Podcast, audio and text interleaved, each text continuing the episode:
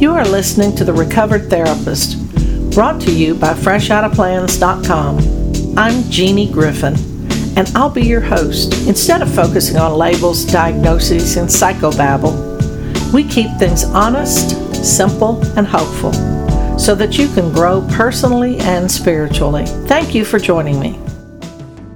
You know, I've always said that no one should be allowed to have children till you're at least 85 years old. Don't you agree?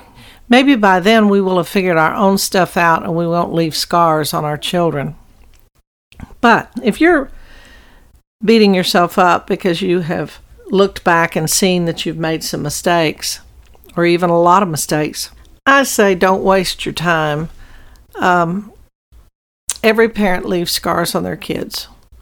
Now, you can take a look and assess whether you need to acknowledge that and apologize and not continue to do it. It's not good enough that you just say, Oh, I'm so sorry for blah, blah, blah, and then you continue to do it. That's just blowing hot air. But that you actually change so that your words and behaviors match. But let's take a look at some of the things we do as parents that, man, it's not that we intended to, but it's the message we send.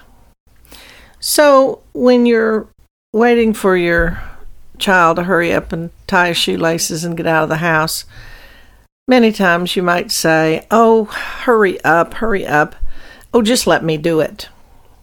And when you reach in and you're doing it for them, um, it may be out of exasperation, but it may also be on appearance level, a kind and loving thing to do. So if you see your child struggling with something and you reach out to try to help him with it or her with it, it appears to be loving. But the message that you're sending is you can't do it as well as I can.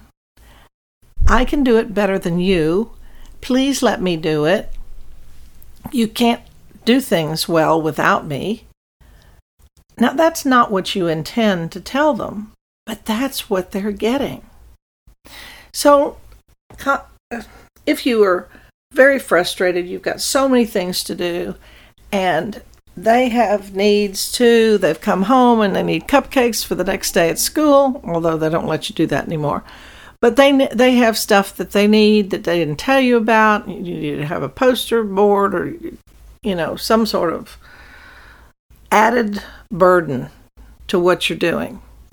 And you're stomping around saying, Oh gosh, I've got so much to do and this and that and whatnot. And now I've got to go get this and I've got to go take this one there.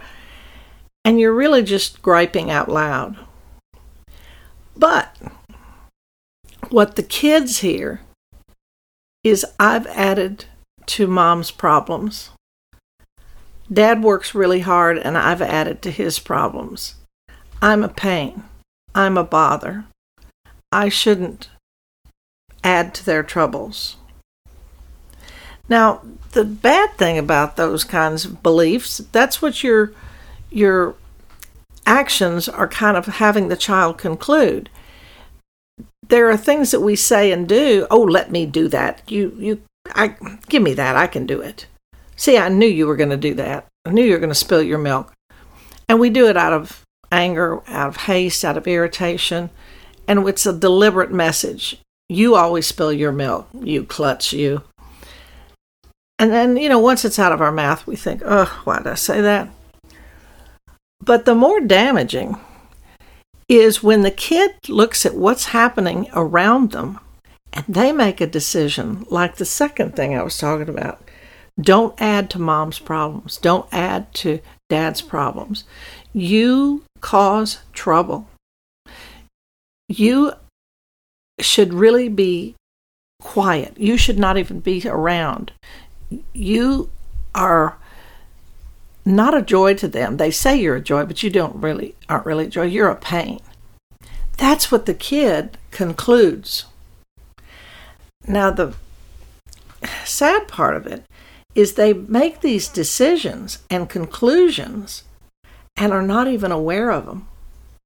They just start behaving that way. I saw my mom be depressed and she had was struggling. She was struggling, had four kids and an alcoholic husband and so I made a decision that I wouldn't add to her troubles and made a decision that I was responsible for her happiness.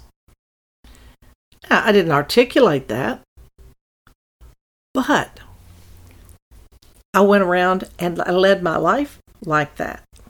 That if the lamp fell off the table on the other side of the room, I had to have something to do with that, something I did wrong. And it took years for me to even realize I was carrying that old irrational belief with me. So it's funny because you can ask your children, little ones, what kinds of things they were thinking. Don't ask why. Oh, throw that word out of your vocabulary. But if they're troubled about something, ask them, say, What are some thoughts going through your head right now? Not, What are you thinking? Or why are you thinking that? That's stupid. Um, what are some thoughts that are going through your head right now? What are you telling yourself? And help them see that what they may have concluded is not true. It may feel true. It may feel like, from what you've seen, that I'm stomping around and I have a, having a bad day. And it may feel like everything and everybody is a burden.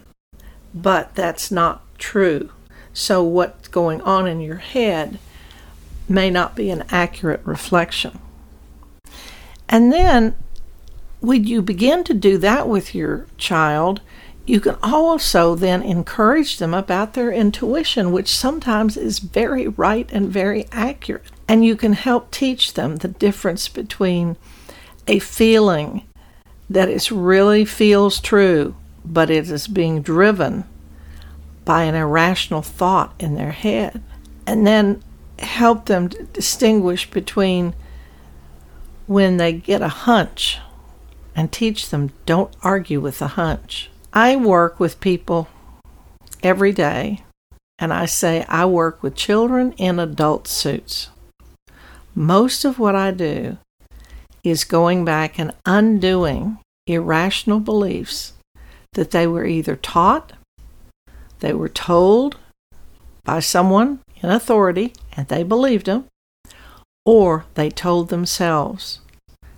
And many times I'll say, that's the conclusion the little seven year old or the little nine year old came to.